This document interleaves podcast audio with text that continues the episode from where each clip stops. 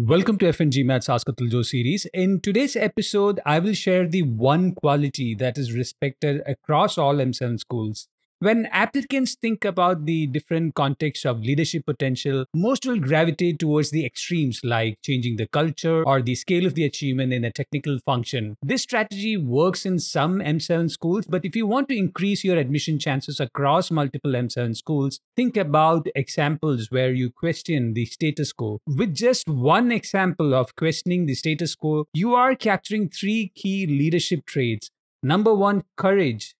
The power structure in most corporations or Fortune 500 companies is clearly defined. Any example where you brought to the notice or you communicated three to four steps above your supervisor will require courage. What you share should be important for the company.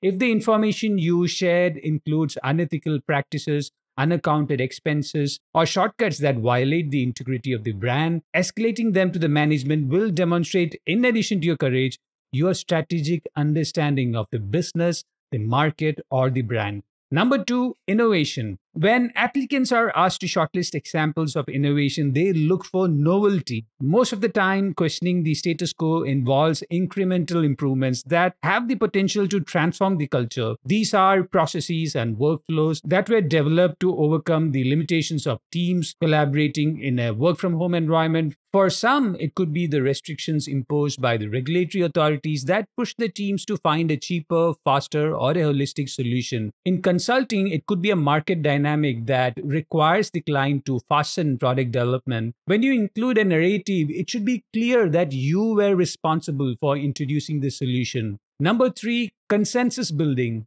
The best case is when you have the courage to communicate directly with the management. But in most companies, such communications are not encouraged. In such scenarios, building consensus with your supervisor, peers, and even cross functional teams will demonstrate your ability to customize communication in different functional vocabularies and perspectives. I hope you understood the importance of using questioning the status quo as a leadership example. If you need samples of essays where I have captured leadership potential, download F1GMAT's winning MBA essay guide from store.f1gmat.com slash winning hyphen MBA hyphen essay hyphen guide.